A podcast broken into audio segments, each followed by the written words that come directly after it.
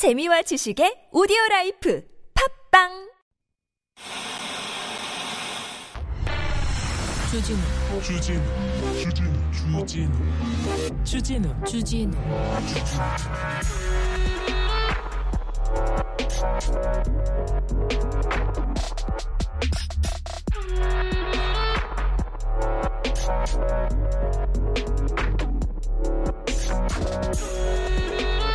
김건희의 내조를 강요할 권리는 없다.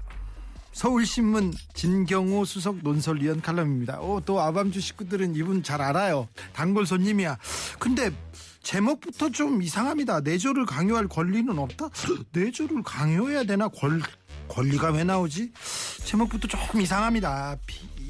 까지는 아니어도 좀 이상합니다. 그런데요, 칼럼 마지막 문장 볼까요? 대통령 부인 옷값을 두고 관련 정보를 공개 안에 만회하는 허접한 정치부터 끊자는 얘기다 이렇게 얘기합니다. 오호 뭐 그렇죠.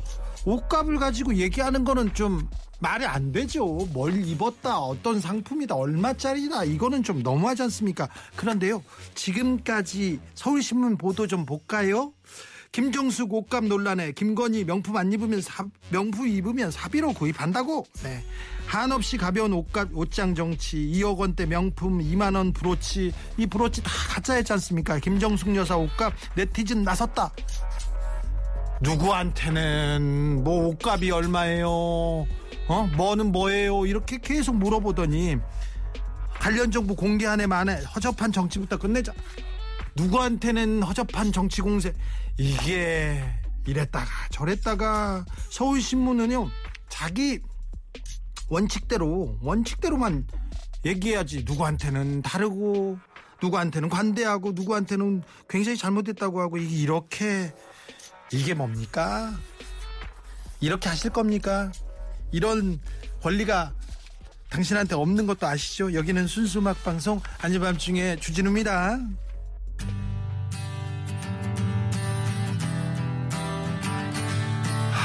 뭐라고 떠들어도 뭐라고 지져도 우리는 우리끼리 잘 우리 길을 가면 됩니다. 오에시스 whatever.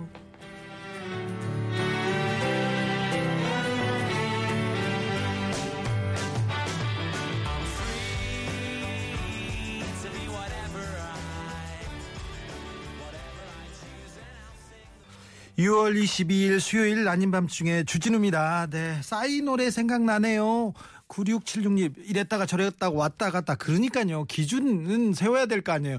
모든 기사가 모든 말이 자기 기사 자기 신문 기사로 반박이 되면 이건 좀 부끄럽잖아요. 창피하잖아요.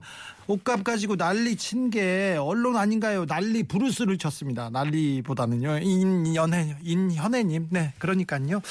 오사공호님 심하게 기울어진 한국의 언론 환경. 아무리 소리 높여 외쳐도 심지어 목 놓아 울부짖어도 왜 그대로인지 근본적인 원인이 뭔지 좀 아시죠? 알려주세요. 얘기하는데 생각해 보세요. 촛불 들었을 때 촛불 들었을 때 조선일보도 시민의 편에 섰어요. 그래서 깨어 있는 시민의 힘이 필요합니다. 더 필요해요. 언론은 아유 대단한 애들이거든요. 대단한 애들이에요. 그러니까 조금 더 필요합니다. 네. 음, 8888님께서 공정이 사라져가는 우리 사회 그래도 깨끗한 우리는 손잡고 가죠. 그러니까 우리는 손잡고 우리끼리 그리고 남들은 그렇게 저열하게 비방하고 욕설하고 그러더라도 우리는 품위를 지키며 그래도 품격 있게 이길 수 있어요. 우리 길이 옳다는 걸 또 보여줄 수도 있습니다. 그러니까 여러분이 잘 돼야 됩니다. 절, 저는 정치자들의 행복과 성공 그리고 뭐 재벌 되기를 바라는 그런 마음 가지고 기도하고 있는 거 아시죠? 네.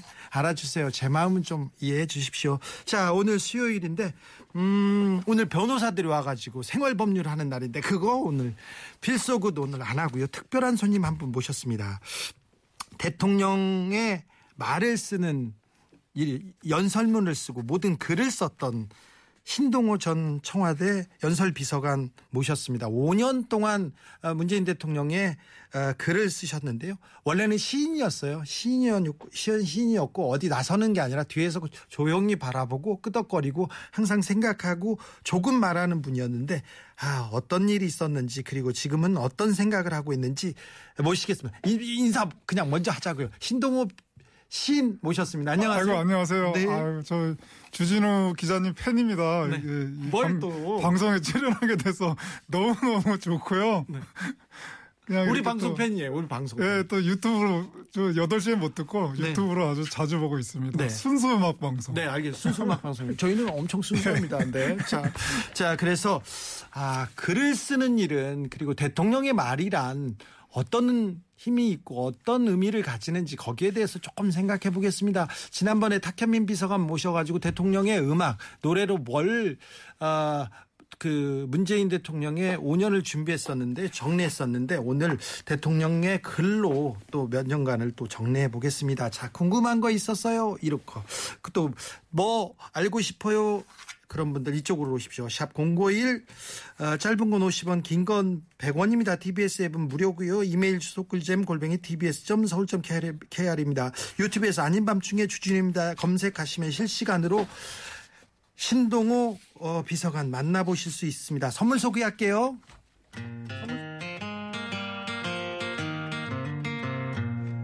낡은 동화 만지면 제가 원래 이렇게 그런 성격은 아닌데 아밤주에서 드리는 선물은 특별히 한번 읽어봐요.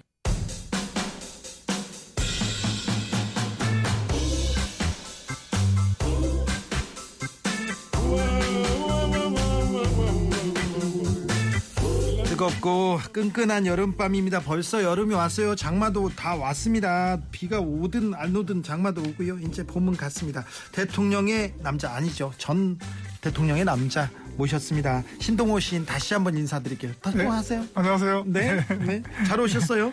아이고 뭐 진작에 뵙고 싶었으나 네. 그 일하고 있을 바쁘셔가지고. 때는 음. 예, 또 뭐 이렇게 앞에서 얘기하고 그러는 게 네. 그안 좋은 것 같아서 네. 예 입을 이런- 닫고. 네네 우리 네. 그 주진우 기자님 이렇게 뵙게 돼서 너무 고맙습니다. 아니 무슨 무슨 또. 근데 우리가 언제 처음 만났죠? 꽤 오래됐는데. 아니 저는요 네. 그 주진우 기자님하고 시- 그 명동에서 식사를 하는데 네. 처음 보는 아저씨하고 아줌마가 이렇게 앞에 앉아 계셨었거든요. 네. 그때가 우리 큰 딸이 지금 서른 살인데 네. 초등학교 졸업할 때니까 어, 굉장히 오래됐죠, 그러니까. 그러니까요. 어. 그런데 그날 내가 아 진우야 내가 아 죄송합니다. 아 괜찮아요. 뭐 내일 우리 딸 결혼 저기 졸업한다 그랬더니 아 갑자기 앞에 계신 아저씨가 침울해 지시는 거예요. 네. 그래서 왜 그러시냐 그랬더니 저 한 번도 졸업한 적이 없다고. 아. 기억나세요? 기억나네. 기억나. 그분이 아주 그 유명한 아주 네, 네. 어, 행동 대장이시죠. 조폭이었어 조폭. 아 그때 근데 그때 조, 폭식으로 정말 순, 순서 순박하게 생겼어요. 네, 제가 조폭 취재하고 있었을 때요. 맞아요. 그러다가 제가 이렇게. 응. 근데 그 전에 그 전부터 알았는데 그 전에, 그렇죠. 응, 그날 같이 밥 먹을 때 저도 그분을 본 게 기억에 지금도 남아 있어요. 그렇죠, 그렇죠. 그전 훨씬 전에 저희 처음 언제 본 거죠? 그러게 뭐 워낙에 우리 기자 조진우 기자님은 김대중 대통령 아니 아니 문, 노, 노무현 대통령 아, 그 초기에 그 전에도. 아마 봤던 것 같아요. 네, 예, 그렇죠. 예, 예. 기자 생활 처음 하고 예. 뵀던 분입니다. 처음 더군다나 때. 또 같이 국문과니까 또 이렇게 네, 네. 우리 통한 게 많았어요. 어, 많이 통했어요. 0190님, 어, 오늘 오신 게스트분, 눈 오고 다음날 아무도 안 밟은 눈 같아요. 엄청 순수해 보여요. 아이고야. 네, 엄청 순수한데 그 정도는 아닙니다. 그 정도는 아닙니다. 어, 5년 동안 대통령님 보- 보필하느라고 너무 애쓰셨어요. 얘기합니다. 그런데 아하님 질문 들어오기 시작했습니다. 예. 연설문의 핵심 주 제를 두 갈씩, 미갈씩, 병렬씩 어디에다 밑줄 쫙 긋게 하- 쓰십니까? 아니 뭐 대통령님이 네, 그 처음에 제가 이 일을 시작할 때 네, 그 얼마나 그 시- 시인이 저- 이 정치연설문 쓴다는 게 얼마나 어렵습니까? 네. 그 대통령이 매갈이 없다고. 처음에 내가 아, 없다고. 그래갖고 진짜 죽고 싶었어요. 아, 처음에 시인이 그렇게 고민해가지고 아, 이거- 갈고 닦아서 가져왔는데 대, 통령 하실 때 말고 당 대표 하실 때. 당대표 예, 어, 그러니까 예, 저 예. 대통령이 되기 전부터 연설문을 쓰셨거든요. 예, 예. 그때 거의 뭐 1, 2년을 네, 그 훈련을 잘 받은 것 같아요. 아, 그래요? 예, 그래서 이제 대통령이 쓰신 글을 네, 쫙 책상 앞에다 붙여놓고 네.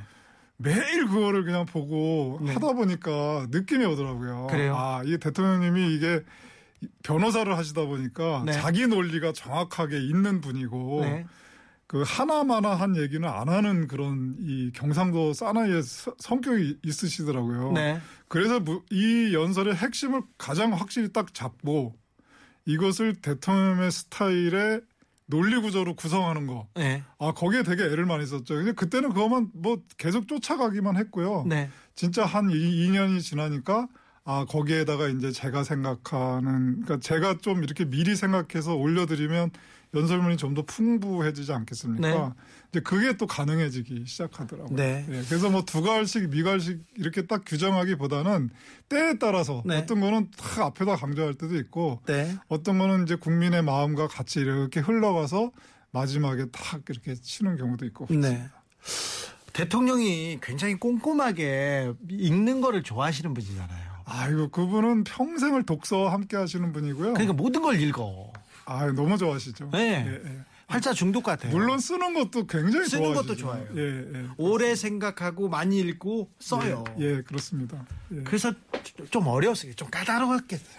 아니 전혀 그렇지 않습니다. 그렇진 않아요. 네. 예, 그러니까 이 읽고 쓰고 또 글을 사랑하시는 분이라서 네. 이렇게 글 쓰는 사람들에 대한 애정이 굉장히 깊- 깊으세요. 네. 그 제가 놀랬던 게 뭐냐면 보통 집으로 우리 주진우 기자님도 책 많이 오지 않습니까? 네. 그러면 어느 때는 감당할 정도 감당하기 하지 못할 정도로 책이 오다 보니까 거의 무슨 한두 권 보고 나머지는 이렇게, 이렇게 치워놨다가 한 1년 있어 버리고 그러거든요. 네. 어, 죄송합니다만. 네, 네, 네. 아이고 그런데 우리 대통령님은 모든 집에 오는 책을 다 읽으신답니다. 네. 제가 그 말씀을 직접 들었는데 네. 그 말씀을 듣고 저는 굉장히 놀랬고 네. 또 그것이 책을 쓰고 보낸 사람에 대한 자. 신의 최소한의 예의라고 생각하시기 네. 때문에 그만큼 그것도 그걸 읽기 위해서 얼마나 많은 시간을 또 투여하시겠어요. 네. 또 더군다나 쓰는 사람에 대한 또 애정이 깊으셔가지고 네.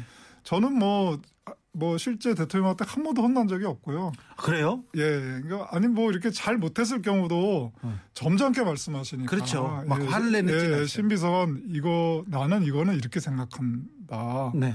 이거는 이렇게 한번 우리가 좀 다시 이렇게 구성해 보면 어떨까 이렇게 말씀하시지. 네. 뭐 이렇게 확 집어던진다. 그런 경우 없었어요? 아, 단 한 번도 없었습니다. 아, 이번 연설은 굉장히 중요하다. 그냥 남북 정상회담을 두고 있다던가 예, 아니면 예. 특별히 8.15에서 메시지를 줘야 돼. 그럴 때는 예. 대통령이 그 먼저 어떤 어떤 메시지를 전하고 싶다고 얘기합니까? 아, 뭐 그런 경우가 많이 있는데 그 경우도 참 대통령스러우신데요.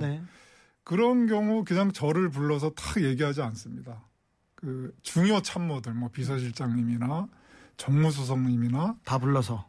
아니 그런 분들한테 따로 얘기를 하신다. 이 연설문의 중요성. 물론 저한테도 얘기를 하시는데 네.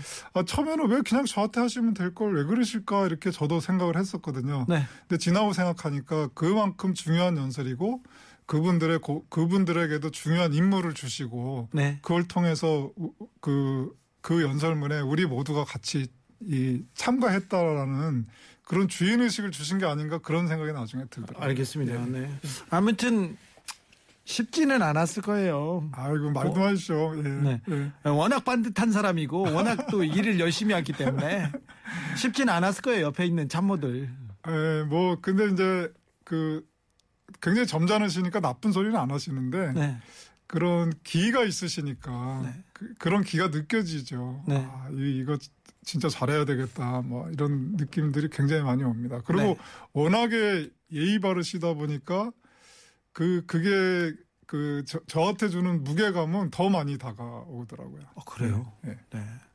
가장 옆에서 대통령의 생각을 간파하고 그걸 글로 이렇게 적는다. 아, 쉽지 않았을 텐데. 어, 가장 기억에 남는 연설문도 있습니까? 그런 연설이나? 뭐 여러 가지 연설이 있는데요. 저는 그 2019 2029 20년에 네. 그6.25 70주년 연설이 가장 기억에 납니다. 그때 어떤 얘기 있었습니까? 그러니까 저는 그 6.25 70주년 그러니까 우리 문재인 정부가 이 보수 특히나 이제 태극기 할아버지들하고 이렇게 좀 잘 지내면 좋겠다 저는 그런 생각을 굉장히 많이 했거든요. 네. 더군다나 저, 저희가 아버지가 삼형제신데 그 삼형제가 6.25 전쟁에 같은 부대에서 참전을 하셨었어요. 네. 이제 그런 게 저한테 많이 남아 있어가지고 굉장히 오래 전부터 한 6개월을 제가 일하는 틈틈이 6.25 연설을 어떻게 쓸지를 되게 고민을 많이 했거든요. 어, 네. 아, 근데 이례적으로 보통은 대통령께서 워낙 바쁘시니까 아무리 중요한 연설도 뭐 보름 전쯤에야 이렇게 불러서 말씀을 하시거든요. 네. 물론 이제 8.15 연설 이런 거는 이제 한 달 이상을 같이 TF를 이렇게 그 구성을 하긴 하는데요. 네. 6.25 연설은 한 달 반 전쯤인가 저를 불러가지고 네. 어떻게 생각하고 있냐 이렇게 여쭤보시, 물어보시고. 아, 서로 아니 그 예. 연설을 어떻게 생각하고 있냐고 먼저 물어봅니다. 예, 그래서 미리 준비 안 했으면 완전히 그날 네. 이렇게 그 깜짝 못할 뻔했어요. 그래서 그 얘기를 했더니 그래서 제가 고민하고 있는 걸 얘기했더니 그 대통령 특유의 그, 그 눈을 크게 뜨시고 끔뻑끔뻑 이렇게 마음에 드는 하시더라고요. 거예요. 예, 마음에 드셨다는 거죠. 고민을 하면 또 아, 바- 또 알아주시는. 예, 그래서 이제 주요 내용은 그 제, 제가 참 우리 한국에서 그 그런 예- 예전부터 그런 생각을 했거든요. 그러니까 하나의 사건이나 역사적 이렇게 사건 같은 경우 왜 우리 국민들은 그 기억이 이렇게 다를까? 네. 그래서 적어도 6.25라든지 이렇게 굵직굵직한 사건들, 뭐 8일, 5.18이라든지 뭐 이런 거에 대해서는 우리가 같은 기억을 가졌으면 좋겠다. 네. 그래서 이제 6.25 전쟁을 통해서 그 우리 국민들이 세대 통합도 하고 예. 또 6.25 전쟁을 뭐 진보 보수 다 망라해서 6.25 전쟁이 가진 의미에 대해서 다시 생각을 해보자 이런 네. 의미를 담은 연설입니다. 네. 근데 그때 이제 막 그 코로나가 한참 막 있을 때라서 그 연설이 또 우리 탁 비서관이 네. 행사를 너무 근사하게 만드는 바람에 네. 연설이 좀 죽었어요. 네. 좀, 얘좀 아쉽기는 한데 아, 네. 아유, 타기. 에이, 진짜. 네. 그렇기는 한데 아무튼 그 연설이 다시 한번 국민들에게 네. 한번 읽혀졌으면 좋겠다고 생각합니다. 알겠습니다. 저도 그때 굉장히 감, 감명 깊게 들었는데 다시 한번 찾아보겠습니다. 근데요, 문 대통령이 칭찬은 또 좀 막 대놓고 칭찬하는 그런, 그런 사람 아니거든요. 아 이거 칭찬하신 거 딱 한번 맞습니다. 그래요? 예, 그, 그, 우리 저기 판문점 회담할 때, 그 도보다리, 네. 그거, 그 구상한, 그때는 행정관이었고 나중에 비서관이 되셨는데, 네.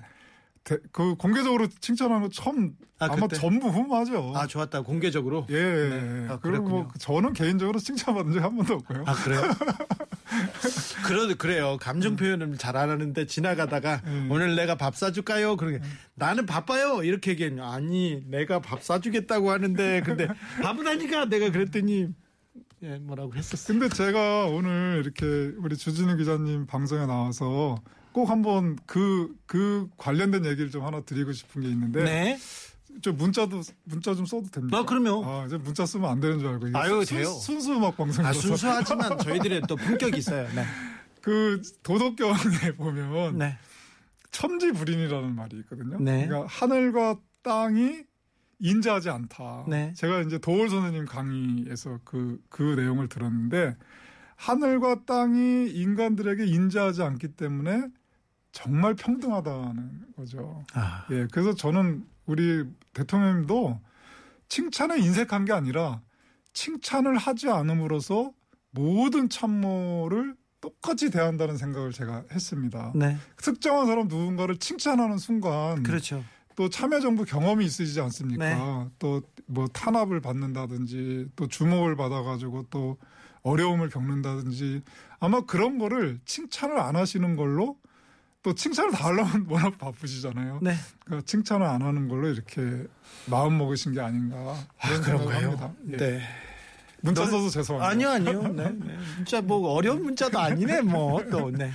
자, 신동훈 시인의 신청곡 들려드리겠습니다. 산울림입니다. 회상. 길을 걸었지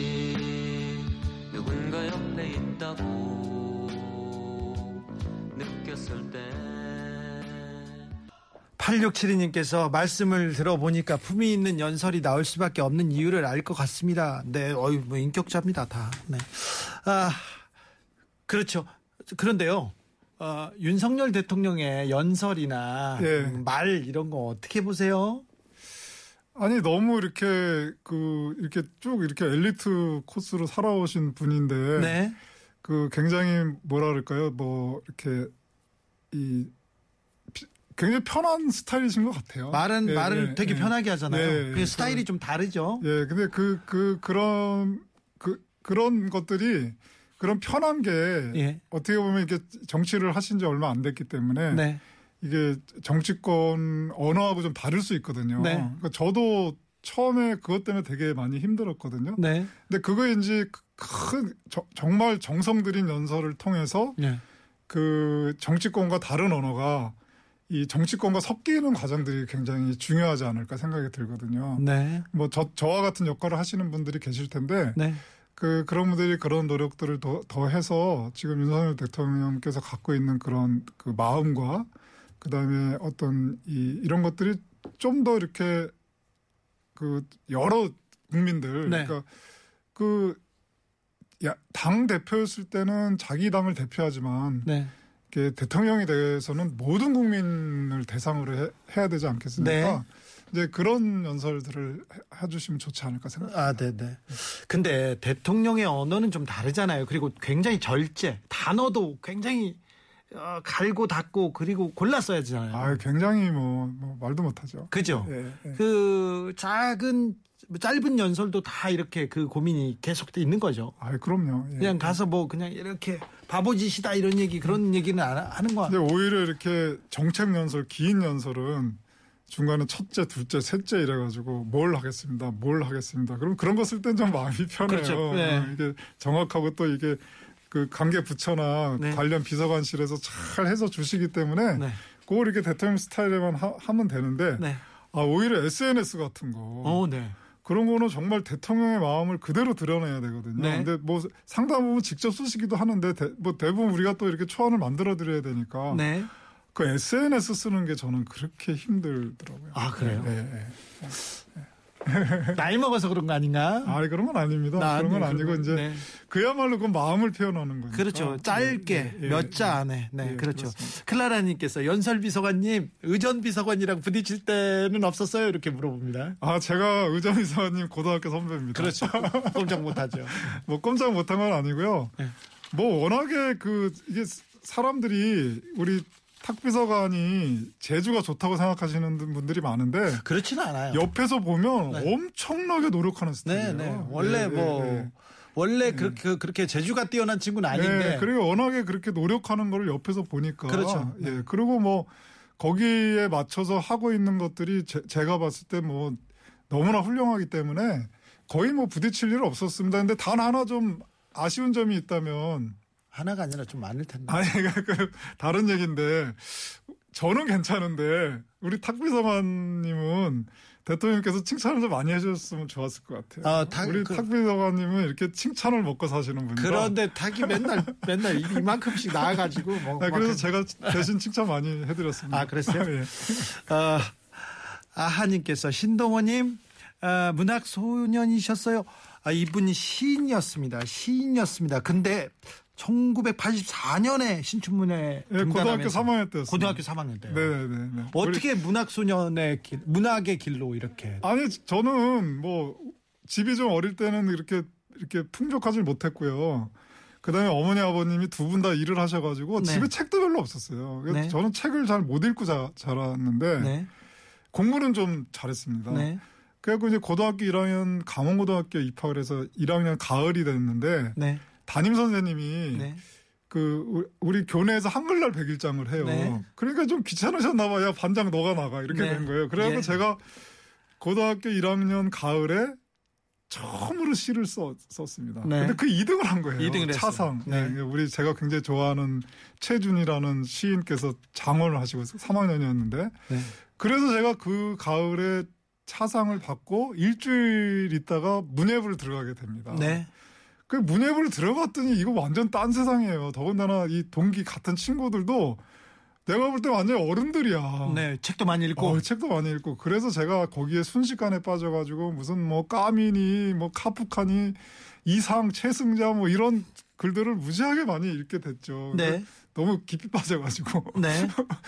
이제 공부를 안 하고 글만 쓰고 이러다가 이제 고3 때 대신에 이 강원일보 신춘문예 로 이렇게 등단을 하게 됐어요. 아, 그래. 고등학교 때 이제 시인으로 등단했어요. 어, 근데 평생 글을 쓰게 되리라고 생각하셨어요? 아니 저는 과학자가 되고 싶었어요. 과학자? 생물학자. 예, 예. 그때부터도 고래도 좋아하고 어, 애, 낙타, 낙타도 좋아하고. 근데 애, 애가 대신 지금 아, 예, 꾸미는- 우리 큰 딸이 지금 이제 생명공학 과학- 하고 있습니다. 네. 네. 아주 훌륭한 과학자십니다. 네. 그런데 대학교 갔을 때는 또 데모했어. 데모하다가 아, 그래가지고 이제 네, 그 엄청 고생했어요. 고, 고, 그때 신춘문예 될 때 심사위원이 이제 제가 나온 한양대 국문과 교수셨거든요. 네. 이승훈 선생님이라고. 네. 제가 너무 존경하는 선생님인데 또 그때 제가 그 드- 대학에 들어갔을 때는 우리 반에 48명이 있었거든요. 네. 국문과에. 그 중에 40명이 운동권이었어요. 그랬어요? 예, 그러니까 오히려 안 하는 게 더 이상했었죠. 아, 그래도 선배들이 그때 네. 데모하고 민주주의를 외쳐서 저희가 네, 네. 이 민주주의를 좀 누리는 거예요. 그럼요. 사실 데모 안 하고 그 사람들 가만히 있어도 그때는 대학생이 아니, 귀했잖아요. 민주화 운동이라고 네, 해주시면 알겠습니다. 네. 알았어요. 빨리 기기한 얘기는 안 해요. 자, 자, 선배들이 그 민주화 운동을 안 했으면요. 안 하고 가만히 있잖아요. 그러면은 그때는 대학생이 귀하고 직장이 많고 음. 일자리가 많기 때문에 누구든 편하게 살 수 있었어. 그런데 운동권, 이 민주화 운동에 투신하면서 네. 감옥 가야지, 수배하지, 끌려다니지, 고문도 당하고. 그 저는 그때는 이렇게 문학의 길과 민주화 운동의 길이 다른 길이라고 생각했는데 예. 가면 갈수록 그게 다른 길이 아니더라고요. 거기서 이렇게 쓰고, 그 다음에 또 뭐 써서 내고. 예, 예, 물론 그- 물론 그런 것도 했는데 네. 그게 이제 마음 속에서 이렇게 무르익고 네. 또 이렇게 진짜 그 술이 익듯이 이렇게 농익으니까 네. 이제 그런 것도 다 문학이 되더라고요. 네. 그리고 이제 제가 좋아하는 작가 중에 루마니아 출신의 그 지금 이제 독일에 사시는데 헤르타 밀러라는 네. 예, 그 순군해라는 네. 유명한 작품이 있는데 이제 그분도 이제 노벨 문학상 받으셨죠. 네. 그분 작품 읽어보면 루마니아에서 차우세스크 독재 자기 친구들하고 이렇게 학생일 때 저항한 얘기들을 어쩌면 저렇게 아름답게 그려내셨나. 네. 그래서 저, 저도 그 그런 사, 삶들이 특이한 삶이 아닌 것 같거든요. 정말 특이한 삶이 아니게 그려내셨는데 저도 그렇게 생각합니다. 저 그 당시에 대학 다니면서 그 학생 운동하고 이랬던 것이 특이한 게 아니라 네. 굉장히 그 시대에는 그르, 그렇게 사는 것이 오히려 가장 평범한 삶이었을 수도 있다. 그 네. 평범한 삶을 가지고 지금까지 사는데 이렇게 많은 동력이 되고 또 다시 문학으로 돌아오고 이랬던 것 같습니다. 근데 천성이 시인이거든요. 시인의 눈으로 보고요. 시인의 머리로 생각하고 항상 시인처럼 사는 분이었는데 아, 문재인 대통령, 문재인 후보의 메시지를 담당한다고 했을 때 저는 좀 놀랐어요. 그리고 연설비서관까지 가신다고 해가지고 아 그래요. 매우 매우 기뻤지만 되게 놀랐어요. 놀랐는데 그 결정이 쉽지는 않았을 거예요. 아니, 그러니까 저는 그 오랫동안 남북 관계 일에 애정을 갖고 해왔기 때문에 이게 이제 이 민간 영역에서의 역할이 있고 공적 영역에서의 역할도 있다고 생각합니다. 그러니까 정말 통일부나 이런 데가 잘해야 된다고 생각했고 그 일을 하고 싶었어요. 네. 예, 그래가지고 이제 남북 문제 남북 간에 조금 더 도움은 보탬을. 되고 그래서 이제. 네. 그, 그 당시에 그 우리 민주당 당 대표를 하셨던 송영길 대표가 인천 시장이셨거든요. 그렇죠. 그때 이제 아시안 게임을 앞두고 있었어요. 네. 그래서 이제 이 아시안 게임 때 북한 선수단을 대규모 참가시키는 일을 하고 싶어 하셔가지고 네. 제가 거기서 처음으로 이렇게 했죠. 예, 공적 부분에서 일을 하기 시작했는데 그때 우리 대통령님이 인천을 방문하신 적이 있었어요. 네. 그때 이제 제가 이렇게 그 막 급하게 오셔가지고 오셔서 하실 말씀이나 이런 걸 정리한 적이 있는데 그게 우리 양정철 형의 네. 눈에 좀 띄고 이래서 2012년 선거에 그땐 완전히 one of them이었는데 네. 우리 그 메시지 팀에 열 한 다섯 명 정도 있었거든요. 네. 아주 그 진짜 훌륭하고 까다로우신 형들도 계셨고 그 밑에서 그냥 구석에 앉아서 이렇게 이렇게 작업하고 그랬었죠. 그때는. 그러다가 예, 그러다가 이제 2014년 말에 그 대통령께서 그 민, 민주당 새, 그땐 새천, 새천년, 민주당. 민- 예, 거기 이제 당 대표 출마를 하셔 가지고 네. 그때 이제 양정철 형이 네. 네가 와서 좀 대통령 메시지 좀 담당해라. 그래서 본격적으로 처음 시작하게 된 겁니다. 네. 예. 비서관님 말씀은 차분하신데 마음은 엄청 뜨거우셨군요. 아우 뜨거운 남자입니다. 아, 시집이 나왔어요. 뭐 예, 예. 기다리던 사람이 많습니다. 옛날에 꽃분이 거기에서 예. 아, 시가 이제 뭐지 시집이 끝났는데 시가 시집이 나오긴 나왔습니까? 나온다는 아, 얘기를 예, 나왔습니다. 제가 네. 그 손으로 일일이 쓰느냐고 네. 하도 늦어가지고 이제 월요일 아침에 제가 그 가까운 지인분들한테 보냈거든요. 네. 물론 주진우 기자님한테도 보냈습니다. 아유, 오늘 나- 집에 가면 도착해 있어요. 아 기다려. 전 읽고 나오려고 했는데 안 와가지고. 막- 죄송합니다. 좀 사서 보시지 그러면. 아니, 사서 내가 갔는데 안 나왔더라고요. 아니 농담입니다. 네, 네. 예, 그 나왔습니다. 예, 네. 이렇게. 예. 자, 아우, 네, 네. 예. 그림자를 가지러 가야 한다. 신동호. 하, 시인들 참 멋있어. 그림자를 가지러 가야 돼. 아 이거 다 이게 이게 뭐 뻥 아니에요, 뻥. 아니 문학적 상상력이죠. 알았어요. 한 작품만 한 작품만 제가 저희가 노래 대신에 한 작품만 부탁드리겠습니다. 시인님한테 아, 예, 그림자를 가지러 가야 아, 한다 지금 해서 바로- 바로- 네. 아, 그러면- 우리는 뭐 그냥 해요. 예, 그러면 표제시니까 네. 그림자를 가지러 가야 한다 를 읽으면 좋겠는데 네네. 약간 아, 시들이 굉장히 이렇게 그 쉽고 가벼운 시도 많은데요. 네. 그 꼭 좀 소개드리고 싶은 시가 있어서 네. 제가 읽어보겠습니다. 저희가 저 배경음악을 깔아, 깔을까요? 아, 너무 좋죠. 네.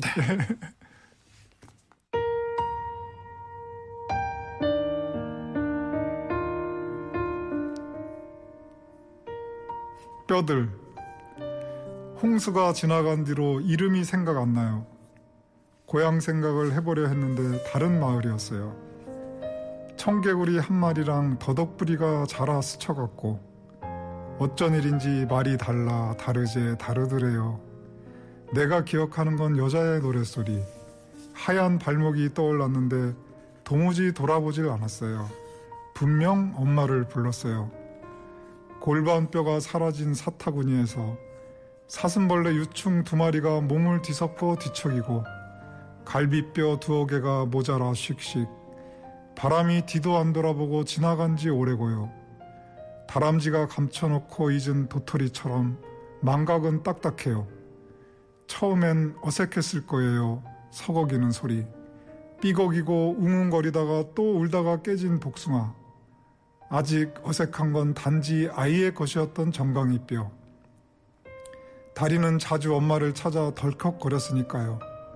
함께 구름을 보았을 것이지만 기억이 다른 뼈들이 때론 자원형 피었을 언덕에서 떡갈나무 묵은 나뭇잎 덮고 누웠을 언덕에서 남은 뼈들이 구덩이를 빠져나와 흘러 계곡에서 어른도 아닌 남자도 아닌 빨갱이도 아닌 죽어 세월이 지나서야 비로소 그렇게요. 다행히 그동안 몇 번 큰 비가 내렸던 거죠.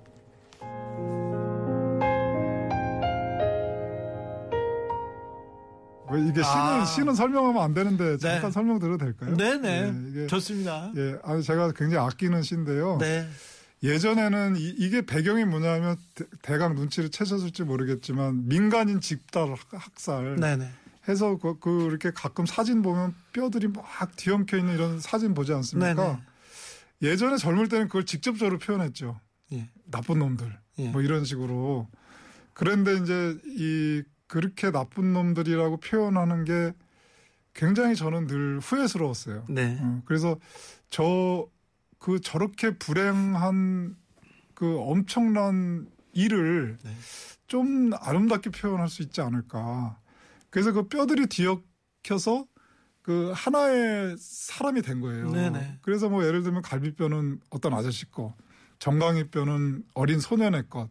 이것이 뒤섞여 가지고 그 기억이 다르제 다르더래요. 뭐 이런 표현들을 한 시입니다. 네. 뭐그 시를 설명하면 좀 그 그렇긴 한데 아무튼 그런 마음으로 제가 네. 모든 불행과 비극도 좀 더 다른 마음으로 그쓸수 있지 않을까 하는 마음으로 쓴 시입니다. 알겠습니다. 네. 고즈넉하게 낭송하시는데 뼈에 아로새긴 아픔이 절절합니다. 아하님께서 시가 글은 이쁜데 내용은 마음이 많이 좀 아프네요. 얘기합니다. 아, 예. 네. 아. 그렇게 또 곱씹고 또 생각하고 아프고 그래야 또 또 시죠. 네, 그렇습니다. 네, 아, 네 시인께 시 좀 읽어주세요, 낭송해주세요. 이거 시- 결례라는 거 아는데요. 아니 괜찮습니다. 네, 예, 뭐 예. 형이니까 어쩌겠어. 동생인데 어쩌겠어요.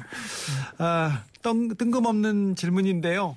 아, 시인들은 본인의 본인 쓴 시 뭐 다 외우고 다닙니까? 몇 편이나 외우고 다닙니까? 이렇게 물어보는 분이 아, 있어요. 뭐한 두세 편 정도는 외운 어, 것 네. 같아요. 예, 예. 근데 요즘은 그 검색하면. 나오니까. 그렇기도 해요. 예, 네. 예. 아, 에블리님, 아, 시집 가고 싶다. 네, 그런 것도 좋은, 좋습니다. 시를 들으니까 시집 가고 싶다. 이런 것도 좋아요. 네.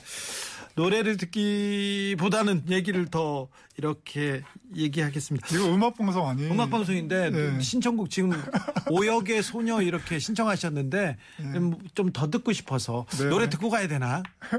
어 들어야 돼요? 아 네 알겠습니다. 아 4608님 이 전 시집은 박근혜 정부의 탄압이 있었던 걸로 아는데요. 이렇게 얘기도 아니 저도 몰랐습니다. 그 제가 굉장히 오랜만에 네. 그 거의 한 17, 18년 만에 그 장천 냉면집 아저씨는 어디 갔을까라는 시집을 냈죠. 냈거든요. 네. 어, 그, 그 진짜 의욕을 갖고 쓴 시인데 되게 안 팔리더라고요. 네. 근데 나중에 한겨레 신문 보고 알았어요. 어떻게 블랙리스트였고. 예, 한겨레 신문에서 조사를 하다 보니까 그, 그, 거기 시집 목록에 제 시도 들어있더라고요. 아, 블랙리스트로. 꼼꼼해가지고. 예, 예, 예. 그래서 한겨레 신문 덕분에 알았습니다. 알겠습니다. 노래 듣고 가겠습니다. 신동호 시인의 신청곡입니다. 오혁 소녀.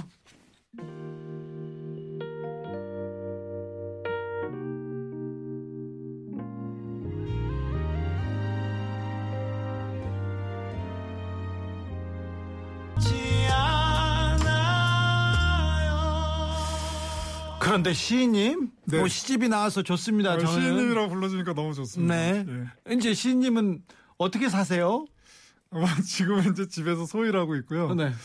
우리 집사람이 네. 다- 당신 고생했으니까 좀 쉬라고 합니까? 좀 쉬라고 분명히 말은 그렇게 했거든요. 네. 근데 아침마다 직장 다니니까 아침마다 나갈 때마다 이거 해 저거 해 저거 해그 일을 많이 시키고 나가세요. 아니 그건 당연히 해야죠. 아, 그러니까 좀 바빠요. 그래도 그래도 형수님이 고생했으니까 쉬어라 이렇게 얘기하네요. 어, 너 5년 동안 돈 못 벌어왔으니까 돈 좀 벌어와 이렇게 얘기 안 하고요. 아 그러면서 왜 아침마다 나가면서 일 시키냐고요. 일 해야죠. 그것도 안 해요. 그럼. 안 시켜도 한, 한다는 얘기죠. 아 그렇습니까? 그런 얘기 그런 얘기군요. 예. 음. 그 그래도 그 동안 좀. 쓸, 쓸 시집을 냈습니다. 그리고 또 그동안 써온 글, 그리고 써야 되는 글들이 좀 계속 있죠. 예, 예. 네. 어떤 거 준비하고 계세요? 아니 그 사람들이 이제 언제 그렇게 시를 썼냐 이러, 이러는데 그 말씀부터 좀 드리면 네. 그 대통령의 연설문을 쓴다는 거는 구- 국민을 향해서 이야기를 하는 거기 때문에 네. 굉장히 이렇게 압박을 받거든요. 네. 그래서 뭐 중요한 연설문 쓸 때는 하루에 화장실을 한 20번도 간 것 같아요. 아, 그래요? 분명히 이렇게 대변이 마려운데 가면 안 나와. 네. 그 막 그렇게 이제 이렇게 신경성 스트레스를. 스트레스를 받고 했는데 오후, 오후가 다 지난 무렵이 되면 그 스트레스를 글로 풀게 되더라고요. 그 음. 좀 웃긴 얘기인데 글로 받은 스트레스를 글로 풀게 되고 또 대통령님의 글을 이렇게 보자 하면서 글에 대한 애정이 더- 저도 좀 깊어진 것 같아요. 그러니까 그 애정이 그냥 좋아한다를 넘어서 내가 좀 더 내 글에 대해서도 성의를 부여해야 되겠다. 그래서 네.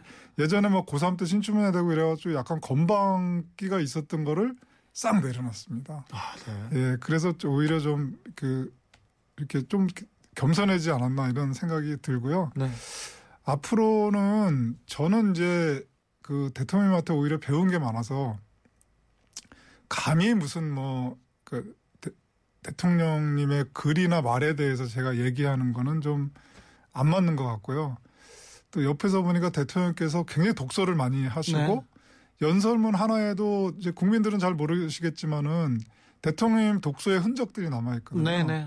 그래서 뭐 대통령님의 독서 같은 책 을 아, 좀 준비하면 어떨까. 그 다음에 아까 제가 이제 6.25 연설 말씀드렸는데 몇몇 중요한 연설들이 네.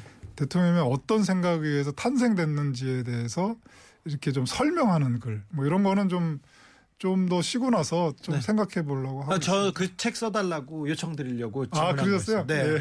아, 이 얘기는 왜 나왔다. 그때 예, 어떤 예, 예. 얘기가 있었다. 그게 한국 현대사의 가장 중요한 단면을 보여주는 중요한 자료가 될 수도 있습니다. 그리고 예, 예. 글 쓰는 사람들한테 또 큰, 큰 가르침이 될 수도 있고요. 이런님께서 글로 쓴, 쌓인 스트레스를 글로 푼다니 고급진 스트레스 해소법이네.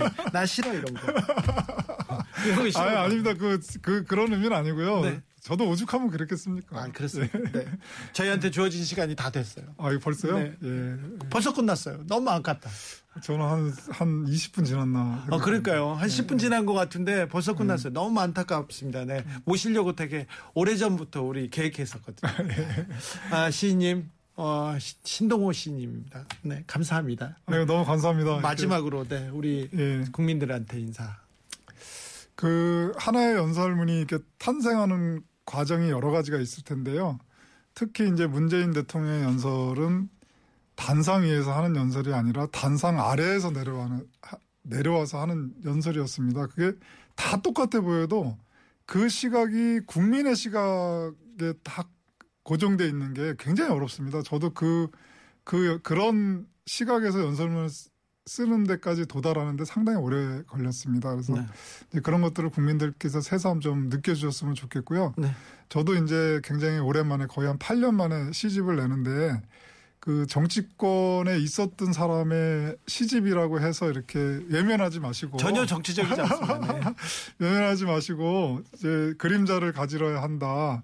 좀 많이 이렇게 읽어주시고 네. 또 주변에서 소개해주시고 하셨으면 고맙겠습니다. 제가 바로 있고요. 또 모시겠습니다. 또 모셔주세요. 이런 그 의견이 너무 많아가지고요. 아 진짜요? 네. 예, 예, 감사합니다. 시인님 고정으로 문학의 밤 만들어 주세요. 저희가 저희 시 저기 성우가 낭독의 밤이 있거든요. 아, 네. 성우님하고 아, 한번 이렇게 성우가 하시는 게 낫죠. 제 목소리 이게 옆에서 이제 별로 좋질 않아가지고. 아, 그, 그러니까 낭독은 됐고요. 옆에서 어떤 어떤 왜 이런 시가 태어났는지 그 얘기도 듣고 싶습니다. 아, 예, 너무너무 하고 싶습니다. 네, 오늘 감사했습니다. 신동호 시인이었습니다. 감사합니다. 예, 감사합니다.